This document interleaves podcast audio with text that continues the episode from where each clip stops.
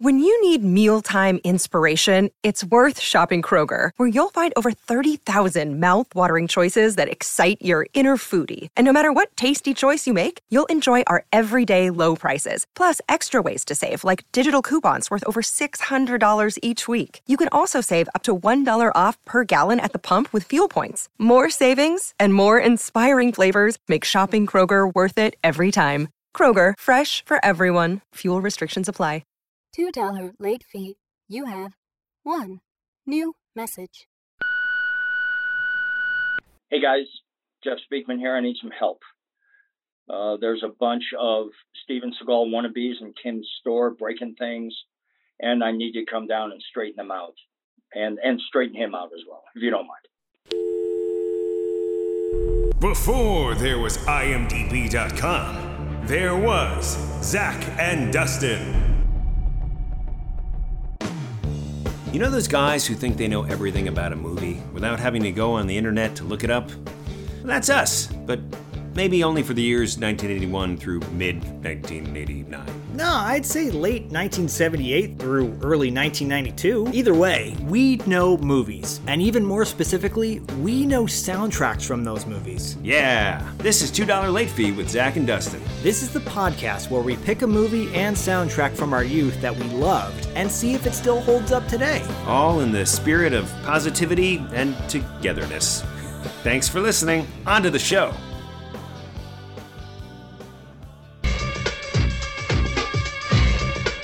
He looks like anyone else you'd pass on the street, Give me your money now, sucker. except for one thing. You want my money? Huh? Is this what you want? He has a slight attitude. No problem.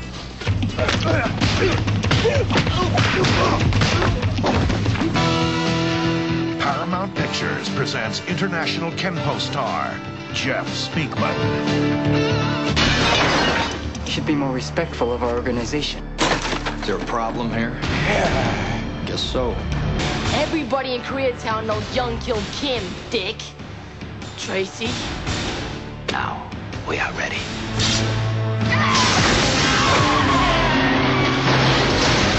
He has no gun,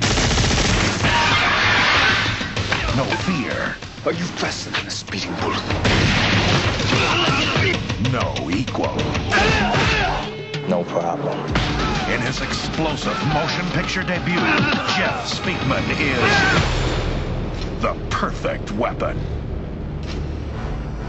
A lot of people know there are a lot of different kinds of weapons in the world, right? There's all kinds of weapons, but there's only one weapon, maybe two, that we could really classify as being perfect.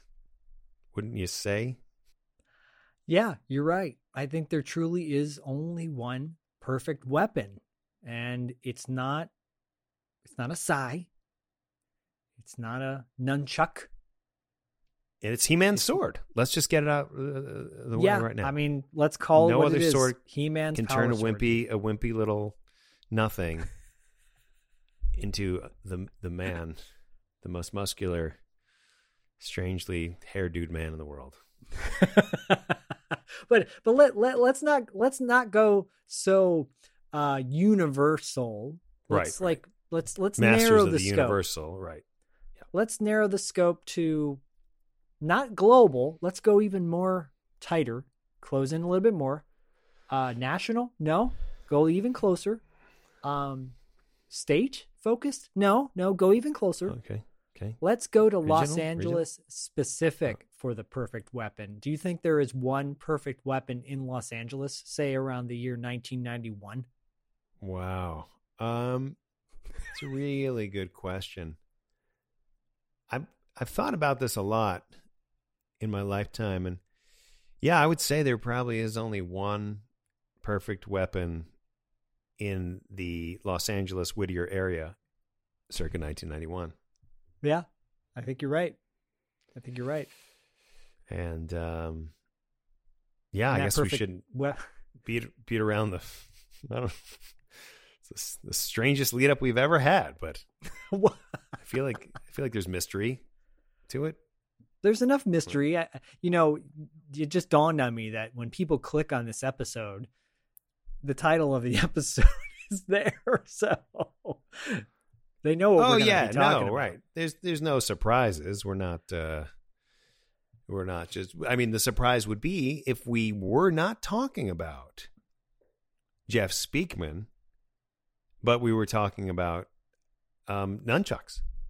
Yes, That would be a real bait and switch. it would be. What if we were? What if this whole episode was purely about me opening up an issue of Black Belt magazine from circa 1990 and looking at the back of the book when where the catalog is Huh? and just running down every ninja accessory, every martial art accessory you can think of. And that's what we were going to Shuriken, focus on. shru- shriek. Shuriken? Shuriken, right? Shuriken? yeah, And then the Ashkaraji sword from Ninja. No, it's I just call them throwing stars because it's. I'm not going to get caught up in in making an embarrassing faux pas with my Japanese. That's- yeah. Who would want to do that? yeah, Well, who has done that? I think So- I have, so I'll take the full credit on that. with your Japanese. I'm sure I've bastardized everything at some point, shape, or form, but I've done it with a smile on my face, a la Jack Tripper. Right. I mean, and that's the difference between you and most politicians, you know, where it's like you can you can own when you're like, "Oh, that's wrong." Yeah, I own up to it. You're not like, "Oh, yeah, yeah, you're you're wrong." I own up to the fact that uh, today, on this episode of Two Dollar Late Fee, talking about 1991's The Perfect Weapon, I own up to the fact that um, I I have only seen this movie maybe three times in my entire life, which is kind of a big deal. Dustin knows it's a big deal with me because I watch movies over and over and over again. Yeah. Uh, I saw this movie when it came out in the theater. I do know that for a fact. And then I maybe watched it again a few years later, and then hadn't watched it again until um, uh, right around the time we interviewed Jeff Speakman, our upcoming interview Uh, next week. I mean, by this the way, is this is kind of uh, upsetting to hear that you've only watched it three times. yeah, I mean, f- from beginning to end. Not you know, I've watched clips, I've watched segments of it. I sure, started watching it, sure. turned it off. I owned it. Sure. I owned it for a long period of time and then never watched it, you know. Or I would have it on in the background, but fully sitting down, immersing myself in the perfect weapon. Um only a handful of times, maybe more than three. So you don't own it anymore, is what you're saying? Oh, I own the Blu-ray now, yeah. Oh, okay, but that's like a new purchase for this, right? Yeah, I don't own like the VHS from Suncoast Video. Yeah. Um. But I did have the You poster know- on my wall.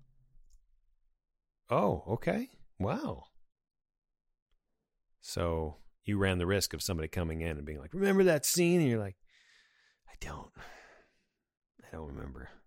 but I will say, I will say it, it, it, and I fact checked this with my mom actually. Um, this was the movie that got me into Kempo karate. This was the specifically, this was the movie that I said, Oh, I want to learn that style Hmm. because of this movie. And how did you phrase the question? Were you like, "Hey, mom, did I learn kempo because of uh, the perfect weapon?" And she's like, "Yes." It went a little something like this. Hey mom. Yeah, sweetie.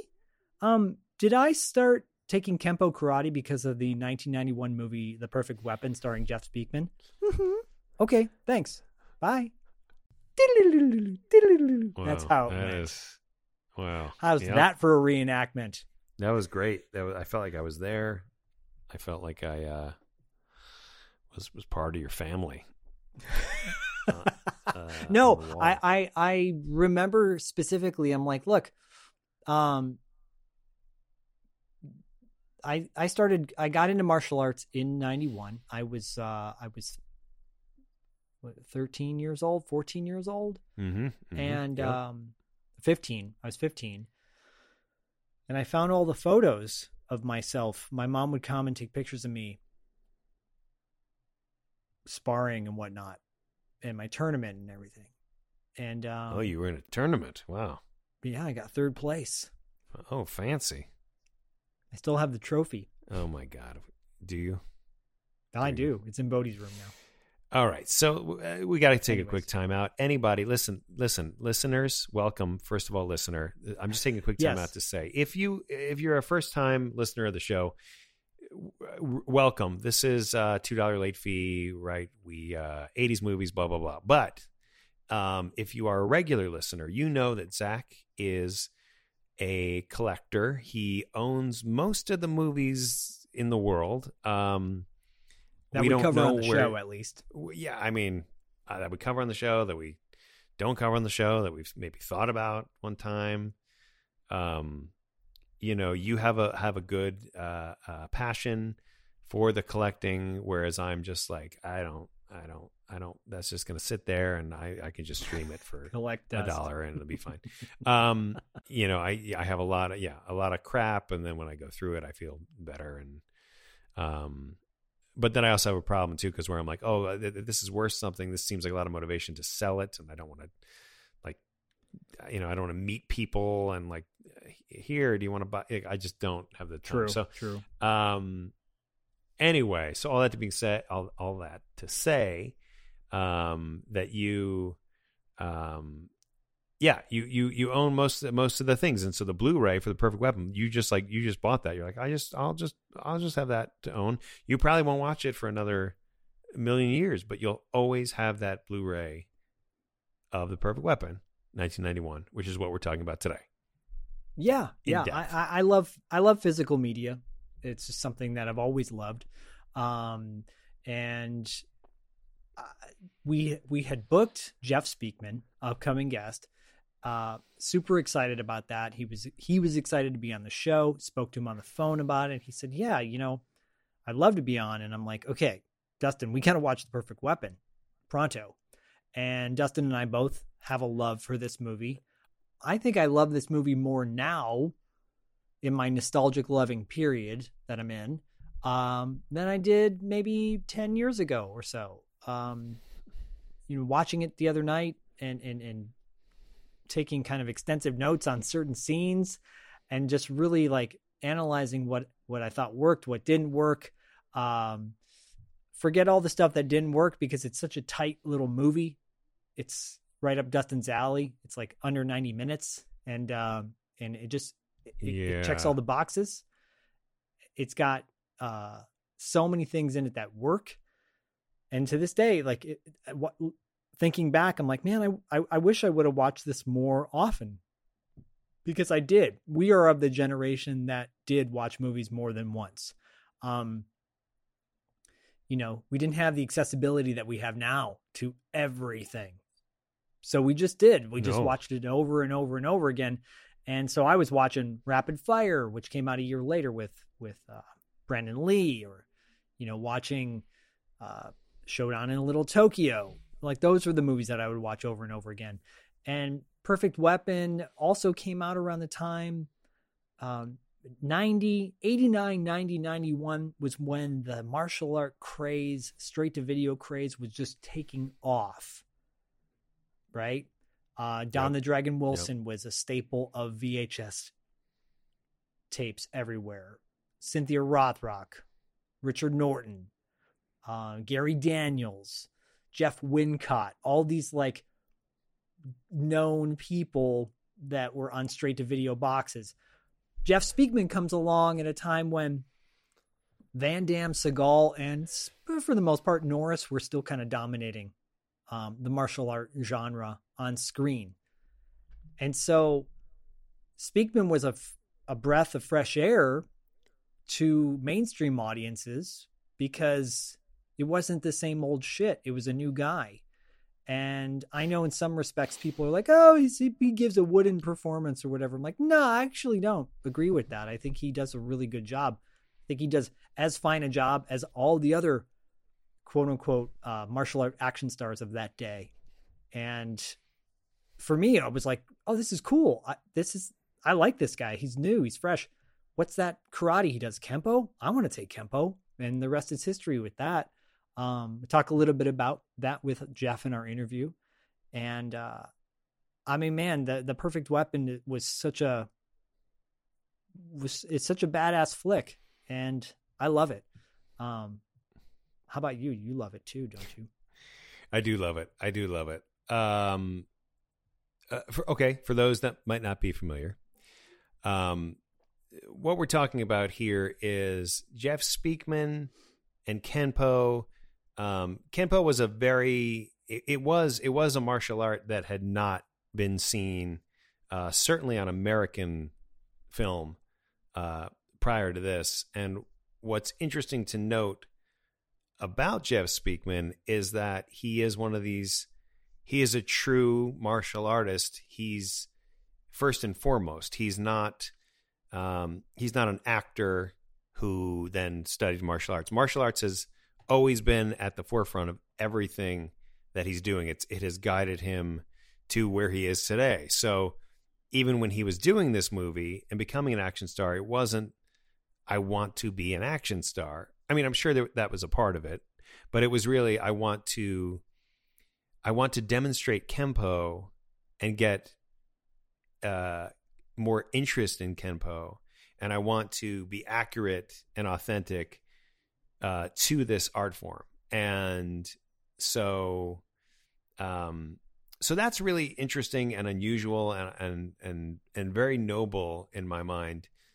Um, noble and notable because you know you've got this guy who um to your point he's just throwing these wild punches i had never seen anything like that i was i wasn't sure what to make of it you know all the films yeah. that i loved really was they were they were there was always a roundhouse kick i was always i was always infatuated with a roundhouse kick, a good a good roundhouse, a, a, spin. The more spins you could do, I'd be like, wow. And here's a guy who's spinning, but he's spinning with his fists, and you're like, what? What do I? I don't know what to make of this. Um, and yeah, and and that was kind of my my first thought, uh, you know, in '91 and seeing those trailers and being like, who is this guy? And, you know, kind of feeling too at that time being like, I, you know, it, it felt a little silly as I remember too. Like, I remember being like, you know, because it'd always be Chuck Norris, you know, and it'd be like Jeff Speakman. You're like, what? Yeah. Jean Claude Van Damme. Is that guy real? Yeah. Yeah. Um, do I believe that guy? But um, but same as you. I mean, this is this is this is a very subtle, um, but also very well acted performance because I think so. Yeah.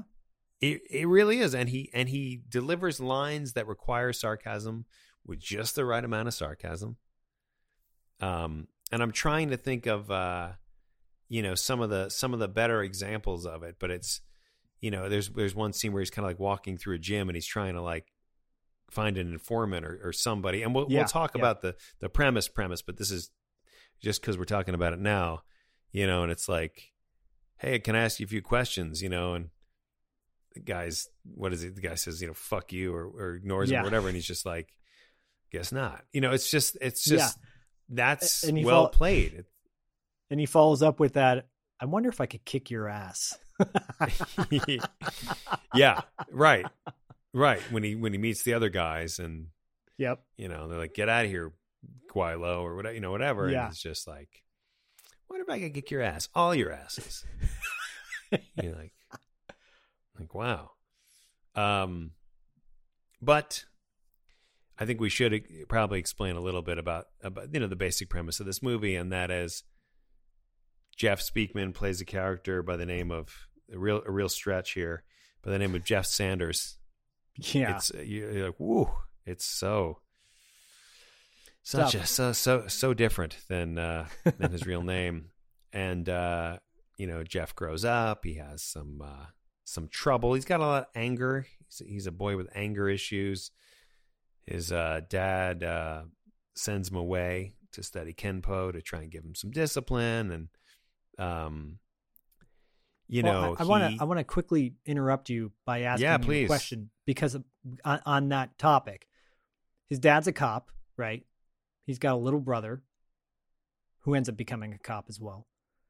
And the dad is like concerned that he's that he's yeah, he's got this temper and he's got to control the temper, right? They don't really go into too much of what he's done though. Do they? They never really do. except for that one incident that comes on later when he becomes a teenager. Well, I I have a whole problem with this entire dad relationship because just Same. just overall, like not only did they not talk about what he's done, but he goes and he follows all the rules that his dad implements on him, and then his dad is so angry at him to the point where it it makes zero zero sense. Like I did not buy that kind of that kind of anger, especially because the uh, inciting incident is he's protecting his brother. Yes. Like, what the fuck is your problem, Dad? Like, he's actually defending his brother. He's not. He's not an antagonist. He gets pushed to a point. He's forced to defend himself, and then you kick him out of the house. Yeah. Because you're afraid what he, that he's going to kill his brother. Like it makes no sense. It absolutely makes no sense. And that is one thing that they they're like, well, how are we going to get him to the place to the? I mean, how are we going to like how are we going to justify that he hasn't seen his? You know, you're like uh, any number of ways, and this is not a good one. And their mom is So- dead, right? Their mom's their mom had had died. Yes. Yes. So and you're, Um, you're you know take take away from that that he's got anger issues maybe because he's sad that his mom's gone or something who knows Yeah, I mean, I I'm totally on board with the anger issues, but when you know when when a friend comes by and uh, and says, um, you know, I know what can help this, I, I know what can help your son, and it's Yeah. studying kempo, and, and then he goes and studies kempo, and then you get mad at him for being like some kind of like out of control killer guy, which he's not. no he's not but I, in Um, in in much to the defense of his uh of his mentor um his two mentors in, in the movie Yeah, right he's got two His- his- mentors. his sensei and uh and and and his friend Kim, right? Master Lowe and uh played by Seth Sakai and then Kim played by Mako, who's a legend of cinema in so many Yeah. ways, Conan and and, and sidekicks. Yep. um Of course, uh, legend of sidekicks. Yeah. he's got these two mentors that don't treat him the way his dad does. They don't treat him that way. Cuz his dad's like I want you out of this house like a dick cuz you know. But they're like Yeah. no, we're going to show you there's there's the tiger and the dragon. And right now you're the tiger. And you need to be more like the dragon. You need to be- yeah. You got the tiger ring that that plays a big part in this movie. Which is a badass twisting ring, of the the ring. way. yeah, and you you own that, yeah. No, I don't. That Oh, that's actually okay. one of the things that got me into Kempo. I'm like, "Do you get a ring?" Yeah. But I didn't. You just showed up like wanting your ring, and they're like, "What's wrong with this kid?" Well, and you had Um, also said too that this movie is such a uh, a focus on kempo karate specifically. Uh, Ed Parker, who create, who's like the the father of kempo, um, was on set and was really a huge piece of uh, of giving like the knowledge of paying proper tribute to this martial art form in the movie. Yeah, Jeff Speakman, uh, as you listeners will learn, uh, you know, basically sold everything and moved across the country to study with Ed Parker. I mean, that is the level of discipline and motivation that he had to be the best Kenpo student uh, around. Yeah, he yeah was like, I'll do whatever it takes. Yeah, You don't see that much anymore. no, I'll do I- I whatever really- it takes. I appreciate No. the uh, the dedication. A lot of people these days would be like, "Oh, I moved across country. Oh, I like this. All right, guess I'll go home." Guess I'm going back. Yeah. well, and then his character travels cross country. Well, not cross country, cross couple state lines, uh, to avenge the death of his friend Kim. Right? Yes, yes. So Kim, uh, before we get there, should we say too that um, uh, you know we we kind of kind of played this song leading into it, and obviously the Oh yeah. the song of the day. There is a cl- there is a clear winner in the song of the of the day about I've got the power, but um, that that song uh, leads us into the movie. It's the kind of opening montage song, and what I love right off the bat is like, you know, um, Jeff, I know, I know you have said like, oh, I don't know if he's part of like a work release program or whatever. He's on this Yeah. construction site. I don't know what's going on, but he leaves this construction site. He drives, and um, we we see him like pretty much immediately like topless doing his kempo moves while I've got Yeah. the power place, and um, and then the montage ends, and the the the cheesiest, whitest DJ just ch- chimes in. Is like, hey, hey, you know, you've got the power too on 107.7. And it's like, and It's like it's the Rick fun- Dees or something. Hey, they got the power, and we got the power too, right here on FM 109. Right now, it's 54 big degrees in downtown Santa Fe, with a low tonight of 42 degrees. It is 8:45. you're like, wait a minute. We're to believe that this is what he was listening to? This is what Jeff Speakman was listening to. It, it's like this yeah. funny reveal at the very end because you're like, all right, it's just like a montage, but then it's like, hey, hey, cats and kittens, you're you got the power out there too. You know what I mean? hey, and um, yeah, and then he puts on his shirt and goes, goes, you know, it's hilarious. It's hilarious. He goes to call his buddy Kim, who owns a He owns a like a antiques shop or like a yeah a sundries. yeah sun, sundries, Sun- a bodega. I don't know. um, no, not a bodega. It's kind of Um, a hodgepodge of a stuff. but- hodgepodge, Yeah. a, a, a tchotchke shop, and uh, Yeah, and- it really is. and it starts the action starts right away you you like you cut the fat this movie really cuts the fat out of so many action movies that of the of its time that maybe went on maybe 10 minutes too long you know just trim this trim that Mhm. this cuts Mhm. straight to the chase you you see how Yep. badass he is doing his kempo moves i guarantee you he was not listening to uh, i got the power when he's doing his moves probably wasn't even there wasn't any music playing at all um but you know you cut straight to the chase Oh, in real time, you mean? No. yeah no, yeah when they filmed it Right. um no. but you cut straight to the chase that he's got a uh kim his his mentor that looked out for him as a child uh is in danger in los angeles. He's in new mexico. He's got to get his way out to la and he does. Um it, and it takes and that's where you get all the flashbacks of what led him to to wind up in new mexico. It's pretty effective storytelling if Yeah. you think about it. Like over the course of this one drive, he's going to flash back to every key milestone for you, the audience. Everything that you need to know, you're going to learn right now in a short amount of time. Um, very strategic flashback placements, childhood anger, um, you know, studying Kempo, like flirting with a girl while he gets punched in the stomach. You know, it's Yeah. it's it's all important to who Jeff's character is. Um, and by the time he arrives, you're like, all right, I got it, I got Yeah.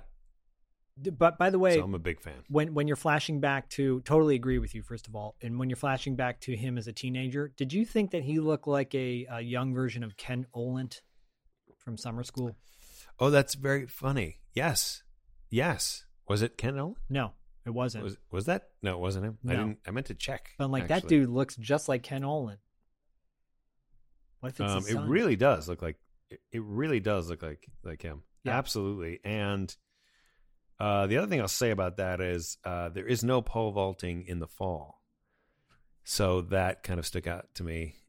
Um, you know, spring track guys.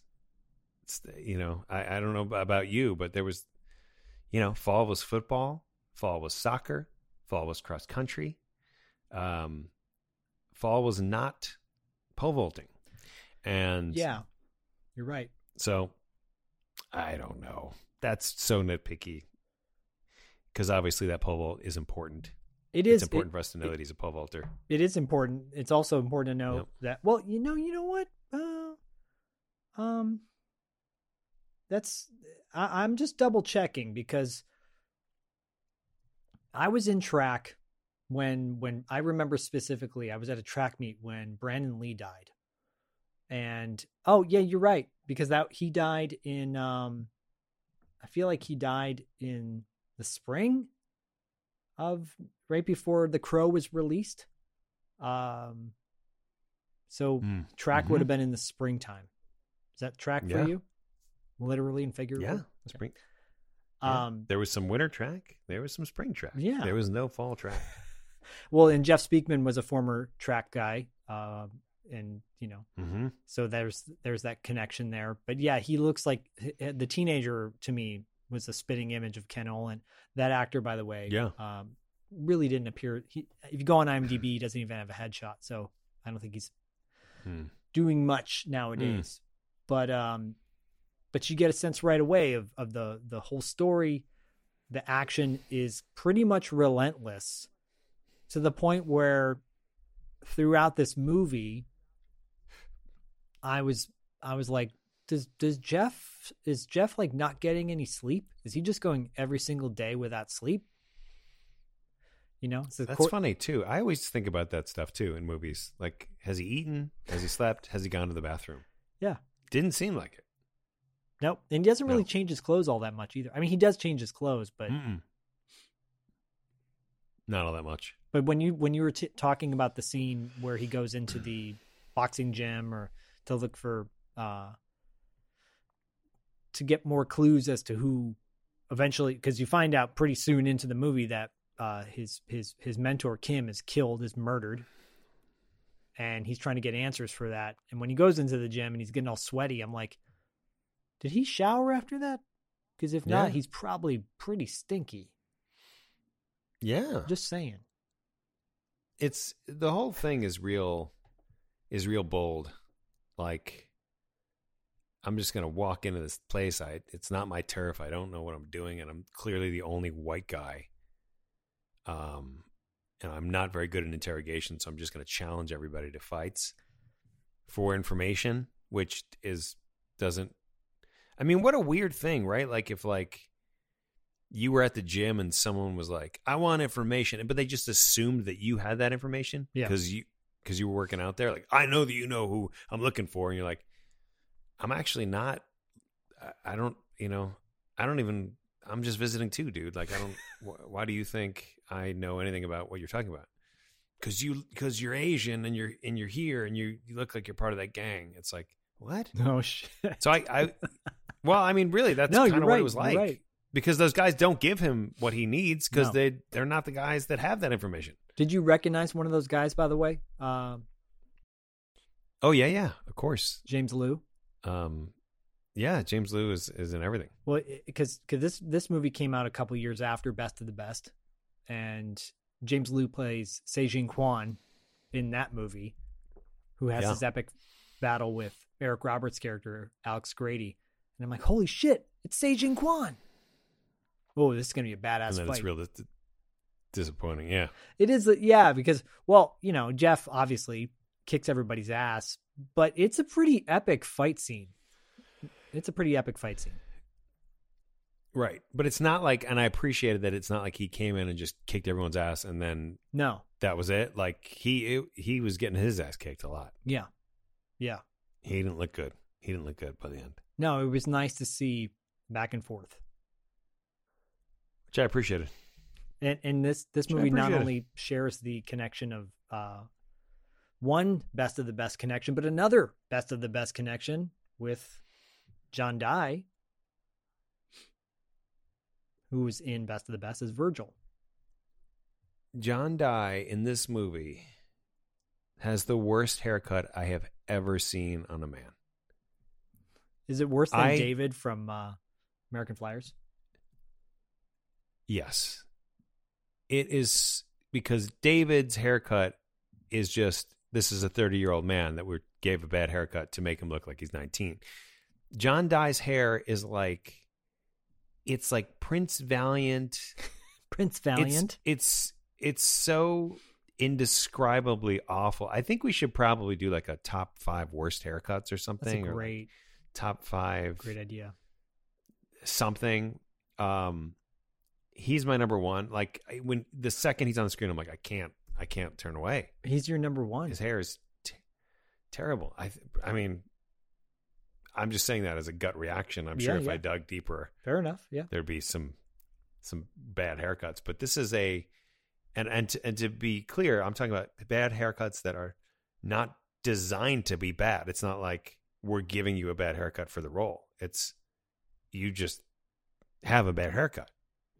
It's not intentional, is what I'm saying. Do you think it was intentional to make him look younger than his brother Jeff? Because he because John Dye plays um, Adam Sanders, Jeff's little brother, who follows in his father's footsteps and becomes a cop, a detective, who's actually on the case of, you know, who who killed Kim.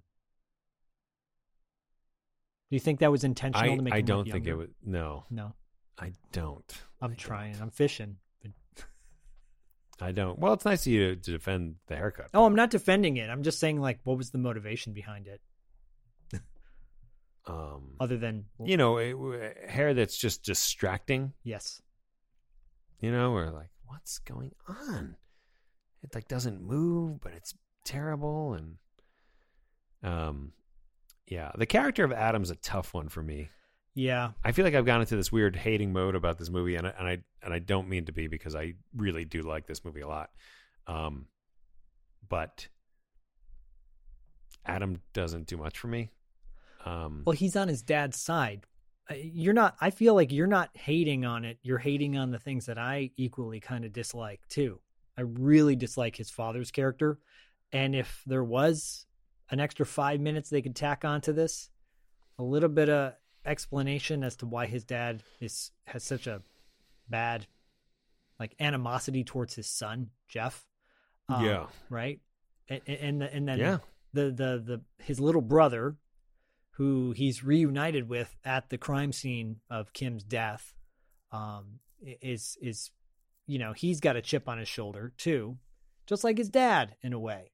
Uh, but there's there's you know signs of light there.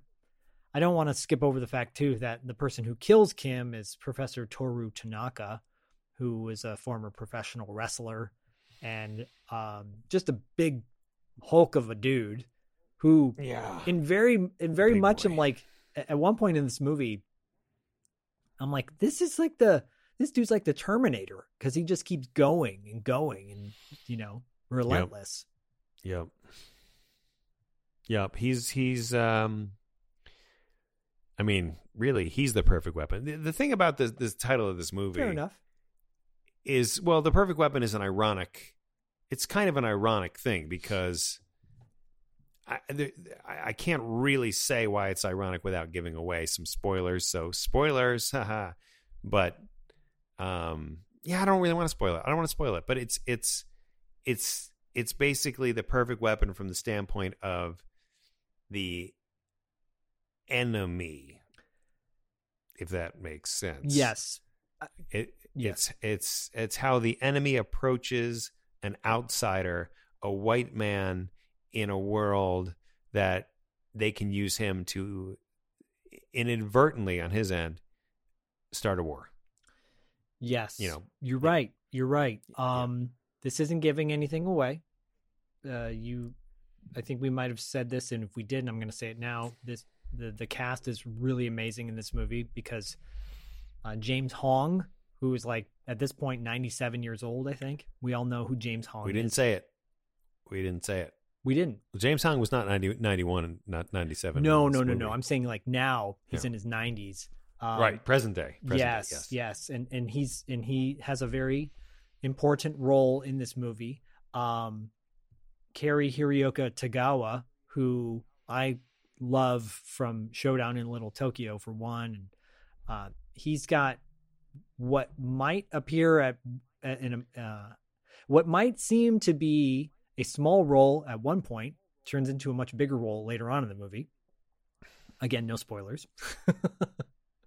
um, and then there is uh, Dante Basco because people always go, "Don't forget about Dante Basco." Dante Basco, I've got mixed feelings about character wise.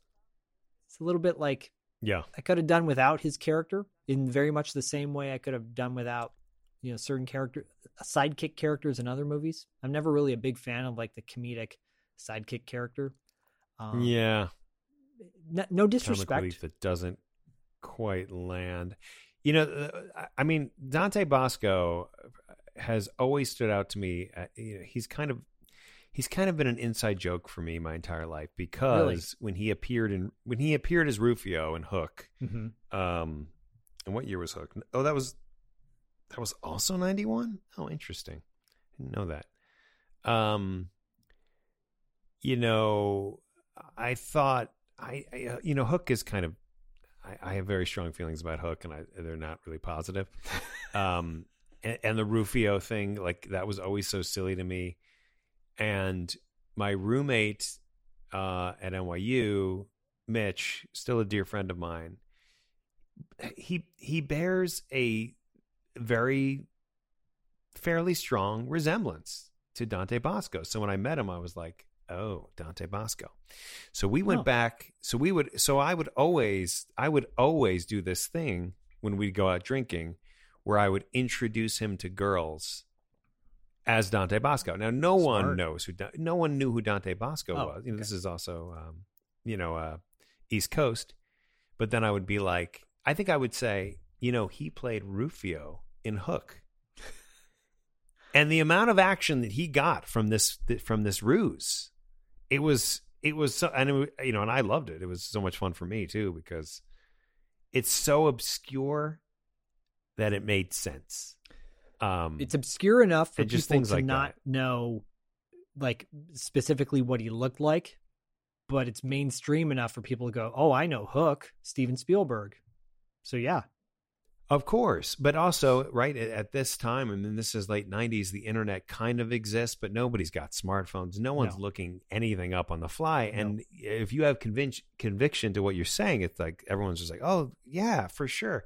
But even if they had had smartphones, the resemblance is such where, um, and if you're interested, I, I can give you a side by side. But it, uh, anyway, anyway, my, uh, why am I saying this? Because I feel like two dollar late fee is kind of born out of that kind of thing, like our our love and acknowledgement of these people that no one knows.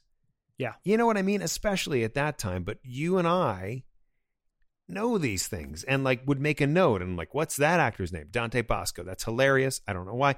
I've run into Dante Basco now, like at most parties, I feel like in LA.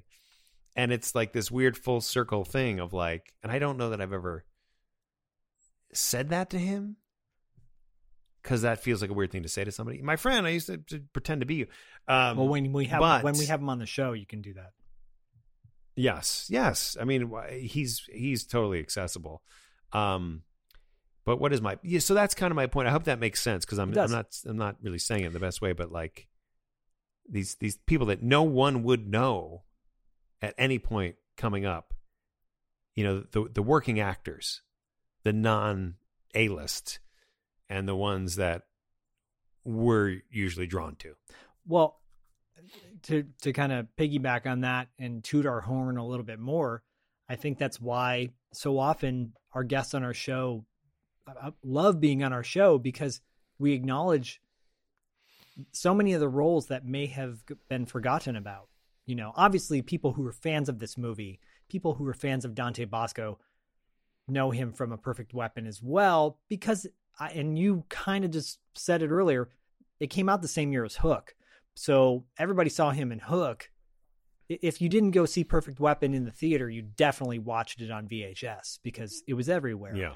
Um, but you know, like James Lew, James Lew has is is a behind the scenes has a huge prolific career uh fight, fight coordinating and and and et cetera et cetera with a lot of movies that we love yeah but if you go oh but he was Se Jin Kwan in best of the best and people most mainstream people would go well first of all what's best of the best second of all yeah what who's that and you go, well, he was in Big Trouble in Little China, and you're like, oh, was he the main character? No, you know, yeah. uh, like you could run down the list of movies that he's been in.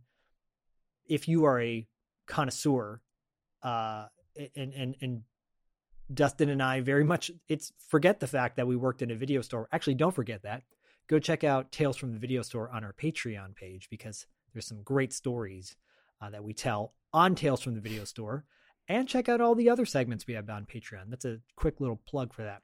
But I and I've told this story before. I would cut out the filmography of these of these actors that I saw on screen, and I would keep them in my wallet so I could check make a checklist of all the movies I saw them in. Uh, when I went to Suncoast Video, I knew which movie to buy because I had it in my little thing, you know, uh, on my little right, checklist. Right, and I want to make a point here. I want to make a point. This is this is before IMDb. You're Yes. not right. You're you're you, so you're you're actually you're putting in the further work for the filmography. Um, you know, you're you're finding it from other sources, whether it's a magazine or a book or a maybe you're going down to the library and searching the microfiche. We don't know, but you had to. It was a different time. You had to you had to work hard to you know to to gravitate towards what you what you liked and and do that research. and you had to have a photographic memory because otherwise you're carrying around a bunch of pictures of these people in your wallet or whatever your backpack and that- that's just Yeah. weird um which i didn't do you know but the video stores did have like this book. Do you remember these books that i think blockbuster had them? They were like yellow pages but of movies. For sure. and you could go almost like a karaoke book. You could look up the movie or then you could look up the Mhm. actor by name. And uh, Mhm. they would i think every several months they would cycle a new edition of them in the video store. So the old edition would be thrown out and that's the one i'd get and cut out. Yep. um or I'd photocopy it right but yeah uh, dante dante basco has a has a small role in this movie but it's a very important role in the movie and again i i actually like the fact that we're not we're not really giving too much away because I think there's still an audience that listens to us that hasn't seen the perfect weapon yet, right? And uh, you would, I mean, yes, you I have think to so. assume, I think sure. so. And so, and if you've seen the movie, you know the plot. If you haven't seen the movie, it's a fun. To me, it reminds me of um. Uh, it, it's like a it's like a more stylized, hyped up, uh, television uh, episode, a pilot for a potential TV series. You know, and uh, and one of the, one of the trademark things that this movie has that separates it from Seagal and Van Damme and Norris is that the character of Jeff is um he while he's a total badass, he is not someone who kills people. And he's very specific and conscious of that that he doesn't want to kill people. Mhm. And I really think that's a, a, a cool statement to make to the point where you could show this movie to a younger audience, you know, maybe 10 years old, um, Mhm. because it's not gratuitous in any way. I think even like Right. the finale, where there is potential that someone might get killed, it's not done in a like overly, you know, canon way, like Cannon films where they would, Right. you know, or New Horizon or PM Entertainment kind of where it's super graphic. Uh, it's done in a way of like, okay, yeah, it's done, cool, move on. Move on. book end, book end the movie Yeah. with the the the song that opens the movie. It's uh yeah, it's very intentional. It's very intentional. Um and I you know, it really is. It's it's it's a it's a fun it's a fun movie. I mean, I I I you know, I I took notes like you did and I just have like just some weird notes about like um uh when he's training with he's got his uh his sticks you know when it when it gets real serious he pulls out the uh The Kempo sticks. The i don't know what you the kenpo sticks i guess Yeah, yeah, yeah. and uh and he fucks up a perfectly good couch you know and you're like well you could have sold that couch that was you know in, in kim's store like could have sold that but you just fucked it up with your sticks um uh brands branscombe richmond Oh yeah, I um, wrote is that. I, this for like I wrote that down. Branscombe. That's all I did. I wrote Branscombe Richmond. well Love that guy. I further wrote I further wrote that he, that there's a Native American in a Korean bar Yes. who's like heading up the gang and you're still like all right yeah cuz that was a time when it was like all right we'll just we'll just throw you in here and you're kind of racially ambiguous you know, where he's he has like an islander sort of a look to him, and they're like, yeah, yeah, yeah, you can be Asian, but he's he's Native American. What, Um, what do you what do you love? What do you love? What do you mostly know Branscombe Richmond from? That you love him in. Well, I'll tell you. Well, I tell you, there's there's one there's one scene that's always etched in my brain, and uh, and that is uh, in Action Jackson when he is interrogating Action Jackson, and he's like, and Action Jackson's looking for a guy named Papa Doc. Where's Papa Doc? and there's some some balls in a balls in a jar. And Branscombe Richmond's like, that's Papa Doc. You know, like like that that whole scene. Um, and I don't remember the entire back and forth, but yeah, it involves a, a very big knife, and we're gonna cut off your balls, and you're gonna sing for us, and um, and that you know has always stuck out for me because I'm like, wait, are they saying that the guy's testicles are in that jar, and they keep them? Because if you're the kind of person, I guess if you're the kind of person who's cutting off someone's balls, like if like that's that's your way of torture or that's your thing, I guess maybe you do keep them because that's pretty intimidating if you pull them out of a jar and you're like for the next guy. So I guess, but initially I was like, wow, why, why do you keep them? That that came out around the Cut same time. I feel like Funny Farm came out with Chevy Chase, which is not. By the way, fun fact, uh, spoiler: it's not funny. Uh, and he's eating Rocky Mountain Rocky Mountain oysters, and I'm like, are those testicles? Oh, those are testicles. Oh yeah, just like in Action those Jackson. Are, those are those are absolutely testicles. Um, but, but James Lew is also in Action Jackson. James Lew, yep, Yep. yep. And then um, and Al Leong, who I fucking love, by the way, Al Leong. well, I know you love him. I know. And he's your he- favorite mar- martial arts scene in the world. My God, yeah, you know it. And he's also in that same scene with Branscombe Richmond in uh, The Perfect Weapon. Oh yeah, absolutely. Yeah. No, it's I, I feel like there were guys who were just hired, right? Like as in groups of threes. I mean, let's let's even look at it, right. There's Hard to Kill. I'm just trying to look look now. Like, have all these guys been in that one together? Um, Because Brans- yeah, uh, Branscombe was his biggest role on Renegade, would you say, with Lorenzo Lamas? mm, yeah, probably that's what he's most well known for.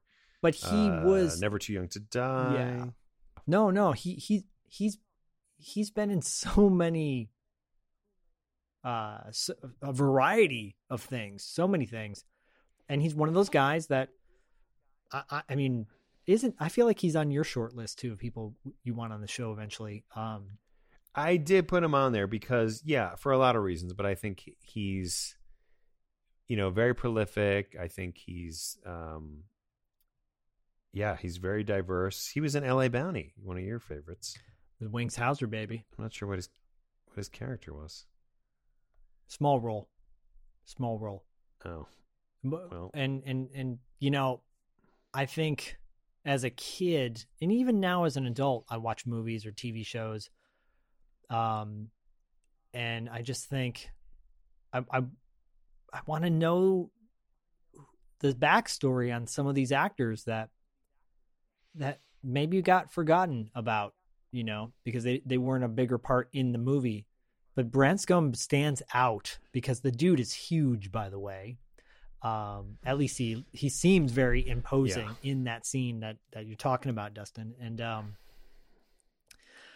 uh and i and i love him overall in the movies that he's in. And i love that this movie is a yeah you you go down the list of like oh i recognize that guy from this movie and i recognize recognize this guy from that movie. And again Cary-Hiroyuki Tagawa hadn't had uh i think showdown in little tokyo came out after this and i feel like it did and um he didn't really start taking off in bigger roles until after the perfect weapon or and, so mm-hmm. uh but quite often martial art movies will surround the lead actor with solid character actors supporting actors right and this movie does that we already listed the majority of the people in this movie that are worth noting um but you know chuck norris they would always do that with a chuck norris movie they'd have a great supporting cast uh, M. Emmett Yeah. Walsh is in Mission, Missing in Action, I think, and uh, at least one or no, number one or number two. You know, and you're like, holy shit! Or uh, Clu Gulager is in the Octagon, not the Octagon, um, Force of One, I think, uh, and just Mm. like great. Or Lee Marvin in Del- the Delta Force. You know, where you go, oh, Yeah. these guys may not be the best actors or they need a little bit of support around them. So we're going to get them quality supporting actors who can run circles around anybody else. Right. Right. Like Dante Basco. Yeah, Dante Basco is just like in the rafters of this place, like listening to this. You know, he it's it, like none of it really makes any sense. No. Um. Uh, but uh, yeah, you know, he's got that line like everyone knows that dick, Tracy. You know, it's like, yeah, And I, I had a question for you too. Do you think that he's wearing Chuck Norris action jeans in this movie? Mm, yeah, probably He is. He's got to be, right? got gotta be Because he's Gotta be. kicking ass in jeans. in jeans. Got to yeah, it's got to be gotta spandex in the crotch. Someday Yeah. I will own a pair of those. I'm surprised you don't. I know I've tried. Really surprised. Why does Zach not own this? Yeah, it That- just didn't take.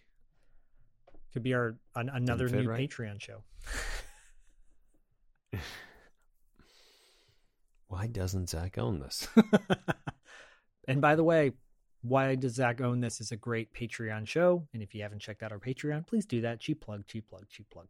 Um, I also want to talk about the fact that this movie, it, it when you said the, towards the opening that the song "The Power" by Snap is the song has to be the song for this movie.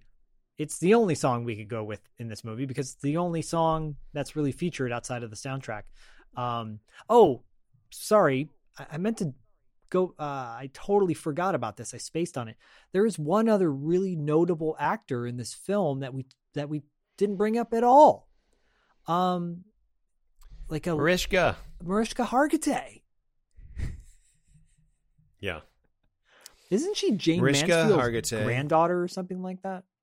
Yes. Yes. She is Jayne Mansfield's daughter. Oh yeah, okay. Of course, uh, anyone who's ever watched an episode of Law and Order SVU, 23 seasons, um, you know, at this point, she's a lieutenant, Lieutenant Olivia Benson. She's not captain yet. I mean, she's she's captain, she's lieutenant, she's she's everything. She really she she's always she's more captain, but then she's not captain. Anyway, it it's it doesn't matter. She sometimes you know st- will fill in, and then she'll be back in the road, and she'll be back out in the field, and um, but she uh, yeah, uh, Mariska Hargitay has been involved in that show uh, since the beginning. And that is what she's most well known for. And to see her in The Perfect Weapon, you're like, wow. And then she says nothing. Nothing. Zero lines. She, you see her like four times. And um, it's really a shame. I don't, I, I like, why even, why even have that role? Well, we asked Jeff about uh specifically I remember we asked him if there were scenes that they cut out that they might have you know more kind of backstory. Yeah. Um and you'll have to listen to that interview to find out what the answer is to that. I think I will. Um, I, I don't know what it is. but yeah, I, I was I was noticing that, and then this is a little tease for next month, by the way, because we interviewed Nestor Serrano, actor Nestor Serrano, who's been in a million different things, but he was on Law and Order SVU, and I think it was our two dollar six question segment we did with him, where he tells a really funny story about Mariska and Chris Meloni. So doesn't he? Mhm, It's I think it's a mhm. two dollar six question. Yeah. So uh, it's really good stuff, guys. But that's coming up next month. But right now, it's martial arts madness. It's the the perfect weapon. This is the pre episode. to our interview with Jeff Speakman, um, which you'll hear next week. And my God, this film is uh, it's a lot of fun. It's a tight movie. You can watch it in no time. It's, it's 83 minutes long. It really is the perfect time for me. The, that, that's what they should call it the perfect time, the Yeah. perfect running time. It really is. the perfect weapon. It's the perfect running time. I like for anything. I mean, I just I think everything should be 83 minutes. Podcast shouldn't be more than 83 minutes. Movies shouldn't be more than 83 minutes. TV shows should not be more than 83 minutes. Um, Well, I will say, I will say really quickly, our our interview with uh with Derek Wayne Johnson, which you guys hopefully listened to that episode. That was the one right before this one. If not, check it out. Um, that one goes a little long in a good way. It's like a, it's I think it's um, 107 minutes. So there you go. 107 minutes. Wow. Yeah. So, um, and Derek Wayne Johnson directed uh, King of the Underdogs, which is the movie about John G. Avildsen, um, who directed Rocky, who directed Karate Kid um, trilogy. Um, so, yeah, no, it. I mean, look, uh, I, I mean, we can certainly say long in a good way, but I still think that 83 minutes is like Oh yeah, it's it's, it's, just great because then I'm, you know, I just feel good about everything. yeah. I I agree with you. Musicals, I don't want musicals. Yeah. 83 minutes. I do because the ending of this movie just wraps up pretty quickly, and and there was a moment where I'm like, again, this isn't giving anything away, truly. Um, he he, Jeff has an interaction with his dad at the end of the movie where I'm just like, yeah, actually that tracks. I buy that. I would do the same thing to my dad too if he was a piece of shit. So just like whatever, bye. Yeah. See ya. Should we- See a piece of shit. Should we shit, talk a little bit about uh, Snap and the power? Yeah, I don't know much about them. I've been remiss in my in my the power. So Snap Or is a or Snap. German Euro dance group. uh, They Hmm. came out in 1990, and that song "The Power" was their single off the album "World Power." They were very much I I I akin them uh, to C+C Music them, Factory. you say? I, I I feel like they're very similar to C+C Music Factory. Would you Would you agree? Mhm. Um, Yeah. and the power was huge. It was huge worldwide. It was a big dance song, and uh, obviously here in the United States, it was it was everywhere. And when it was used for this movie, it's cool because it's a dance song, and which it's funny that they call it a dance song. I don't see people necessarily dancing to this one. They had another. Um, I feel like they had another big hit. Snap with the song um yeah they did it was called um Rhythm is a dancer. yeah, that's yeah rhythm that is a one. dancer Motion. Yeah. right that was the Right. other yeah that was the big one um yeah snap snap was this song was huge i love that that it was used in this movie uh it's kind of fun it, this song may come up again next month by the way just saying sort of Will it? mm-hmm perhaps Interesting. in some Wow. respect Why? Oh. We'll get to that. Um, but the lyrics. Do you, you remember any of the lyrics to this song? Uh, I've got the power. Um, and now that you said CNC C Music Factory, I'm I'm like, uh, this is the the the, the uh, back with the bass. Uh, Yeah, because the, the jam is uh, in effect. Make me Don't waste time. uh, gonna make me gonna make you sweat. Make you sweat. Yeah. That's what I'm. That's what I'm thinking of. Well, let's play a little bit of let's let butcher play a little bit of Mad Libs here. Uh, like the crack of the blank. What would you insert there? whip. Like the crack of the whip. I snap, attack, front to back in this thing called blank. in this thing called rap. Night, exactly.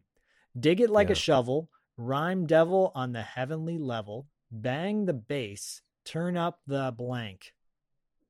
Treble. Nice. Radical mind, day and night, all the time. 714, wise, divine, maniac, blank. Oh, oh, Brainiac, Brainiac. Nice. Winning the game on the lyrical blank.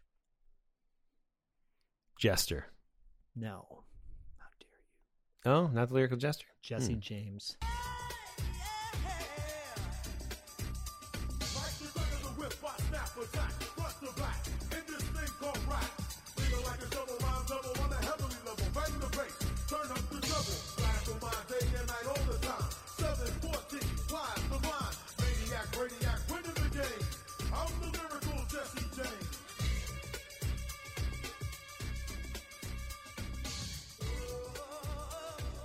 Getting, it's getting, it's getting kind of what? It's getting kind of what? Hectic. Heavy. Which is weird. Oh, it's getting kind of heavy? Yeah. It's getting kind of heavy? That's the Oh. first. That's the first one. The the second one is it's getting kind of hectic. The first chorus is it's getting kind of heavy. Huh. Then it goes to it's Hmm. getting kind of hectic. Intriguing. Yeah, but I'm impressed with your uh, drop in knowledge on the, the the lyrics to "Snaps." I got the power. It's probably better than most of my What Does Dustin Know well, Patreon. it's '90s though, and for those of you that It's are 90s. Patreon subscribers, you know that Dustin owns the '90s. The '80s, It is. It's really interesting that right we're an '80s podcast, but yet anytime I'm tested in '90s trivia, I get 100. percent well, and, and and I and I fail the '80s every time. I just want to point out our intro clearly states 1978 to early 1992. It does, but I also feel like if I was tested in music from like '93 to like '98, I would probably you know or tested in whatever. Like I just just that was the '90s were my pop culture playground. So that tracks to me. Well, we'll find out if they truly are. Yeah. Uh, in the We'll next see. edition of What Does Dustin Know? This month is a Karate Right. Kid edition. Next month will be 1991, which is what this movie came out in. But um, w- did you ever work out to Snap? I got the uh, the power. No. Did you ever dance to it? Yes. Did you ever play video games and listen to this song while playing video games? No. I Oh. never played music while I was while I was gaming. How did you I dance to this focus. song? How did I dance? To this song, You yeah. suddenly got like a like a scowl. You're like, how you how did you dance to this song? Yeah, I'm curious. Uh, you know, the Running Man, the the the Roger Rabbit, the uh, Oh. um, I mean, yeah, it was just like any of those early '90s singles, Black Box, Strike It Up, don't don't don't don't don't don't. It's the same. It's the same. Yep, It's the same wheelhouse. It's the same dancing. it's true. Um, things that make you go, hmm. Things Oh, that make you yeah. go- you know.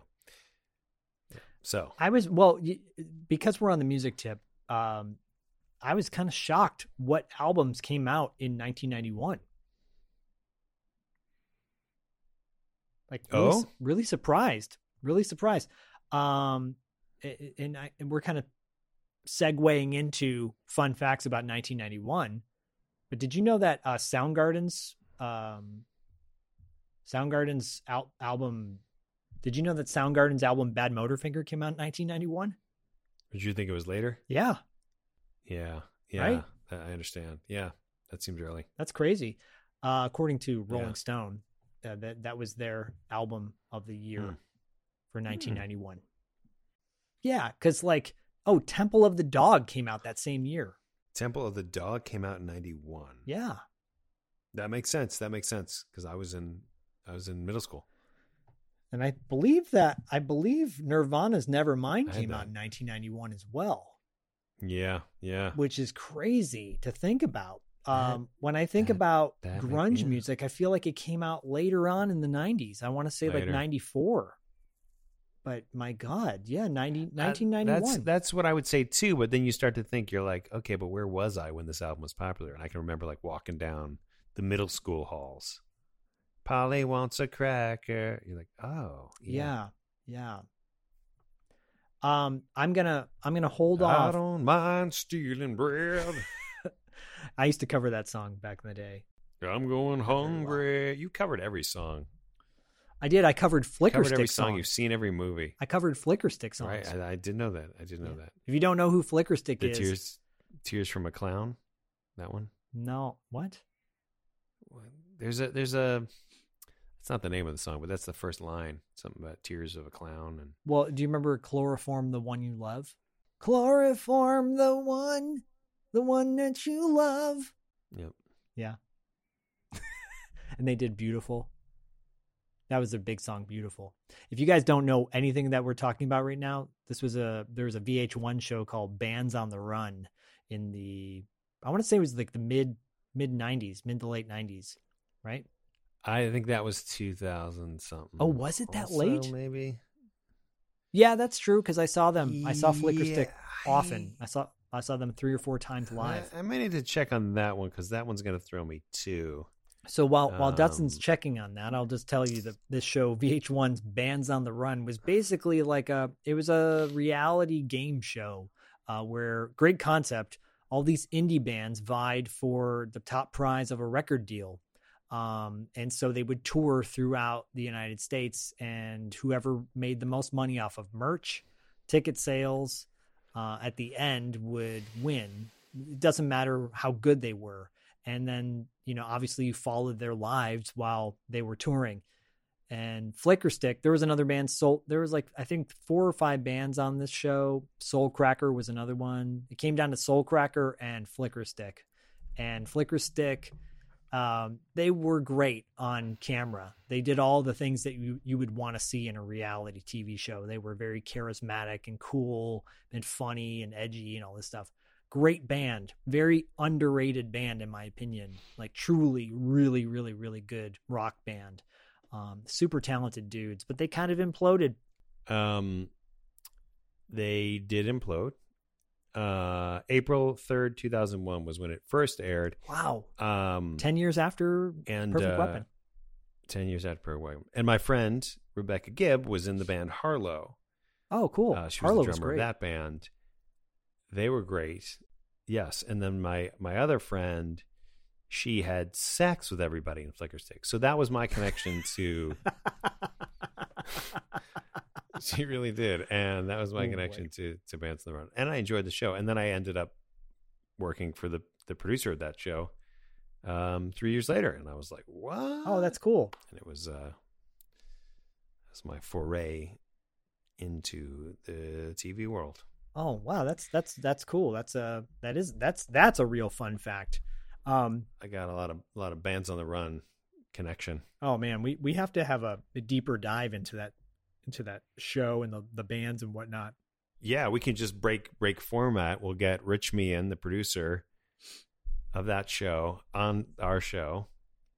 We'll just talk about bands on the run. And I was so bummed that- interested can listen. I would love to. I was so bummed that that show didn't Yeah. like get wind up on DVD. I looked for bootleg versions of the DVD because you got to see live performances, which were really good.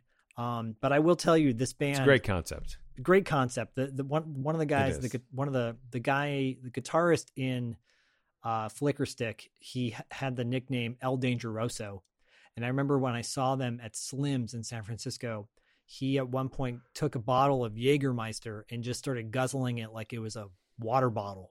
Ugh. And I was like, Jesus. "Ooh, that's gonna kill your liver." But the guy was Yeah. so talented. Anyways, Bands on the Run. Ten years later, uh, well, per- uh, the Perfect Weapon came out in March of '91. Um, the next movie we're covering next month came out in April of '91, so ten years after, uh, with Bands on the Run. But I want to point out a couple more things about the year 1991, some notable things, and again, Yeah. we will be You better hurry because we're almost hitting the 83 minute mark. You better hurry. right? Um, I- just really quickly want to say, and this tags on to martial arts madness. Uh, Street Fighter Two came out in 1991.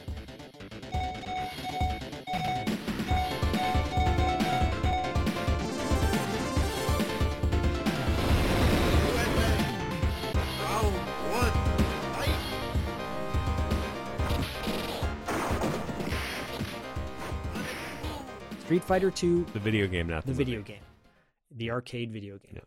Uh, quite possibly one of the greatest arcade games of all time, would you say? I would say that I would play that over Tetris. You know, one is 1984 and the other one's 1991. So you're saying when you were playing Tetris, it was 84? No. I played Tetris in 1984. It was later. I did. It was later. You were you were older. I did. Did you not say that if if you had a choice between like Street Fighter 2 and Tetris, you'd go to Tetris? No, you said Uh, you I think that's said that. You, said. You said that. I asked I asked you, would you do that?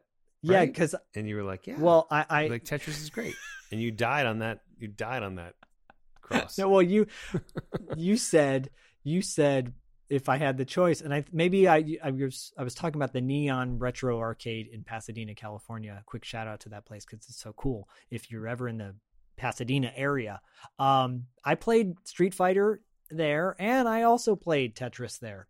Boom. Mm, I feel like you're like making this more democratic. I feel I feel like there's a an edit happening because I, I really felt like you were like, no, of course I'm going to play Tetris over Mm, other. I don't think awesome I said games. that. No, All right, No. all right. but Let's go to the tape.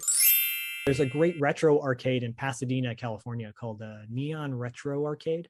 Um, and you pay like $15 and you can play whatever arcade games you want for an hour. And you don't go down there and play Tetris. That's for I sure. did. I played Oh, Tetris. come on. What is happening? What? Sam. What? Well, I don't understand. Well, there's a lot of things you don't understand about me. Okay, Derek, as an aside, if you have a choice of any game in an arcade, you're not going to go to Tetris, right? I- You know, Dustin, I'm gonna have to agree with you. Sorry, Zach. Oh, I- Oh, I- how dare I you don't- guys? I know. I hate to team up, but I've never even seen that arcade machine. But that's No, right. that's oh, cool. I, yeah, I don't take offense. I don't take offense. That's okay. I, I want one more thing I want to point out, and you know, I, I love my wrestling. It's a very important No, I moment. didn't know that. I didn't know- you 1991. You like wrestling? Yeah, fun fact. Hulk Hogan was uh, beaten by uh, Roddy Roddy Piper for the uh, WrestleMania two, two crown. What? No. No, this WrestleMania 17. No. Um, No. Andre the Giant got AIDS, and it was very sad. No. Okay. No. Junkyard Dog was arrested for uh, porn abuse. No. That's all I got for the guesses. No. No. In 1991, this is a big deal because what war was going on in 1991? I assure you, it's not a big deal. Oh, this was Sergeant Slaughter. Yes. his appearance. Yes. So, Right. but what what war was going on? The Gulf War. Yeah. So, uh, stand Vince, tall, Mc- stand proud. Voices the care, crying out loud. Vince McMahon obviously was, uh, you know, he capitalized on uh, controversy, and he took what the, the one of the most patriotic characters in wrestling, Sergeant Slaughter, and made him a um, sympathizer for the Middle East, uh, Iraqi sympathizer, and he and he Right. turned. So the ultimate quick backstory: the Ultimate Warrior was the world champion, and he was. Um, there's a lot of backstory as to like why Vince didn't want him to be the champion anymore. So he dropped the title to Sergeant Slaughter, which at at the time I was like, "There's no way this could happen," but it did. Who is going to defeat Sergeant Slaughter but Hulk Hogan in 1991? Because Hulk Hogan is America, right? So in March, March of He's got that song. 1991. song. WrestleMania 7, Hulk Hogan defeated Sergeant Slaughter to become the new world champion. So, March 24th was that date. The Perfect Weapon came out in March as well, one week prior. Coincidence? No, but just saying. Dude, dude. And that was held at the Los Angeles. That was held in Los Angeles, but but there was so there were like bomb threats, uh, death threats, and so they moved it to a smaller location. It was supposed to be at the L.A. Coliseum, Mm. but it was moved. So, Mm. anyways, Dustin could care clearly care less, but I know people listening are going, "Yeah, that's good stuff." I don't care. But I will say that you are very excited, and that makes me happy. Where did you did you want to fly out for that one, or did it just you just got the pay per view? I was I watched the pay per view.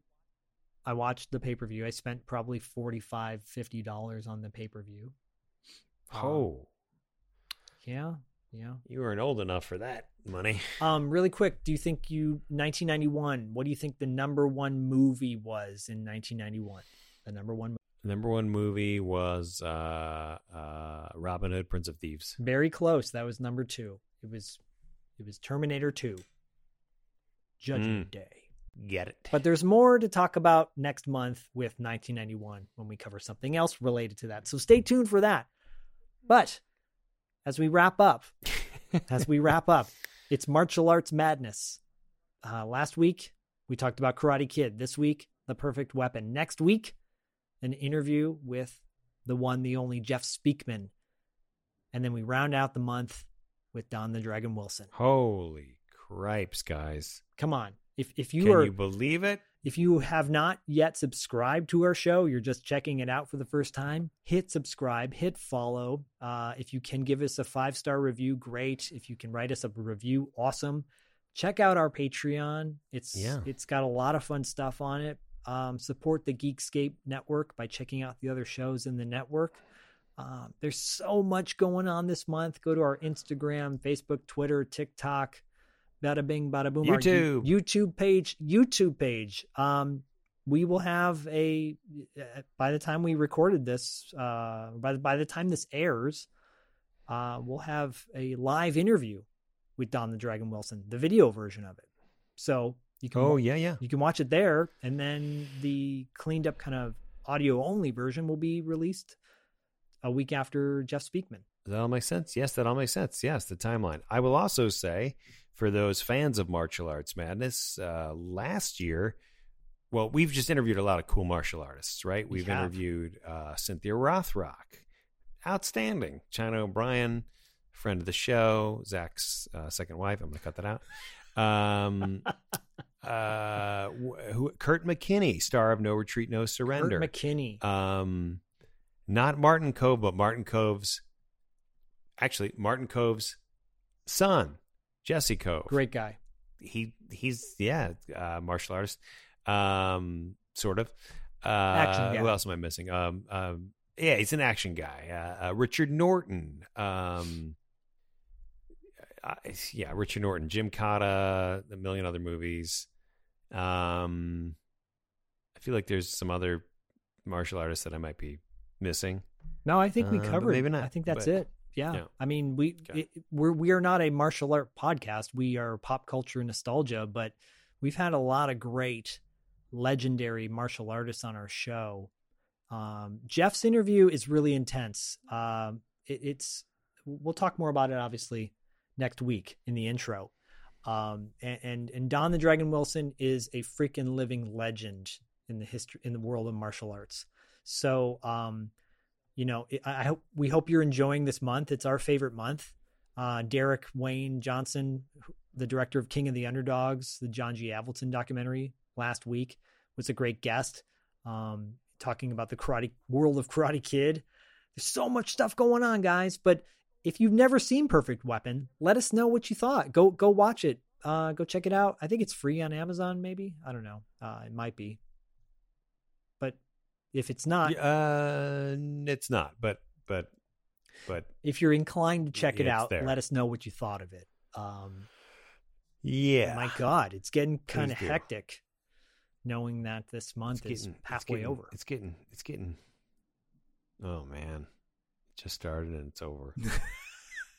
sad. The good news is it happens once a year. Yeah, check out our old shows. Yeah. Like do a deep dive. It's worth it. Uh that interview we did with Kurt McKinney last year so good. Hopefully someday we'll get RJ on the show. Oh, and you know what else? Here, I'm just gonna I'm gonna be crazy. Just email us uh, your thoughts once you watch it. Just shoot us an email. Come How on. about that? Two dollar late fee at gmail.com. We welcome the discussion.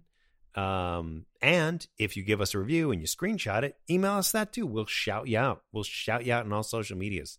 You'll get a huge, huge following, a huge burst of nostalgia fans will come out and they'll want to follow you and you can follow them, and then we, you know we'll create a community of of of love.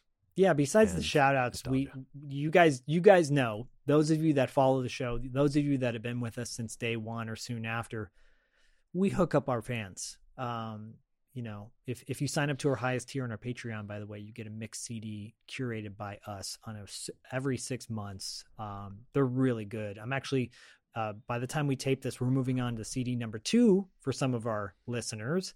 And man, Dustin hasn't heard CD number two yet, but Dustin, let me tell you, this CD number two is no idea. just as good, if not better, than CD number one. Uh, tracks that you to have a compilation of some of these amazing tracks is unbelievable. I, I can't even. I can only imagine.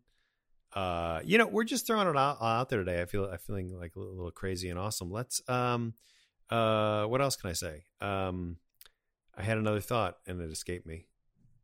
Uh, oh, here's what it is. Vinegar Syndrome uh, so graciously provided a bunch of movies for us, and it's almost time for a giveaway too. So, um, yeah, so look for that, guys. The, the important thing is, is that you, you know, interact with us, follow us, subscribe to us. It, there are good things coming your way if you do. Do it, do it all, and uh, you got the power. We got the power.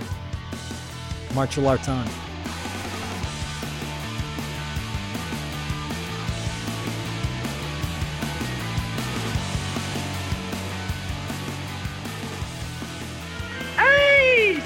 Duke. Oh, listen, I just wanted to say goodbye and remind you that the good guys always win, even in the 80s.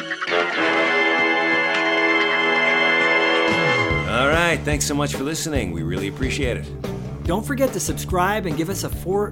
Is it five star rating?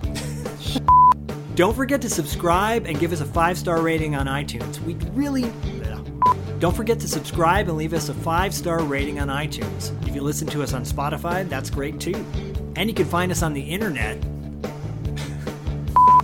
Don't forget to check out our website at $2latefee.com and follow us on Instagram and Facebook at $2 Late Fee Podcast. We'll see you next time. We did it. What's up, everybody? This is Brian here to tell you about our podcast, Bingetown TV. Our hosts include seven best friends with a love for all things television.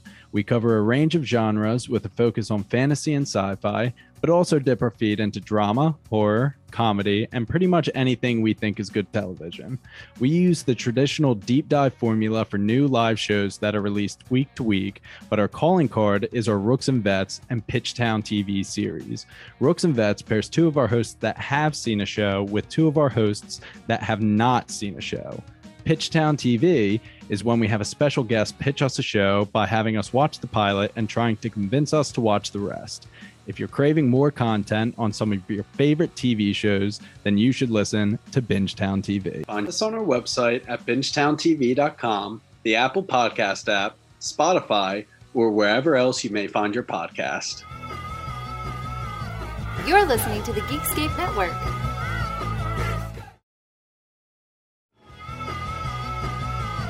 You're listening to the Geekscape Network.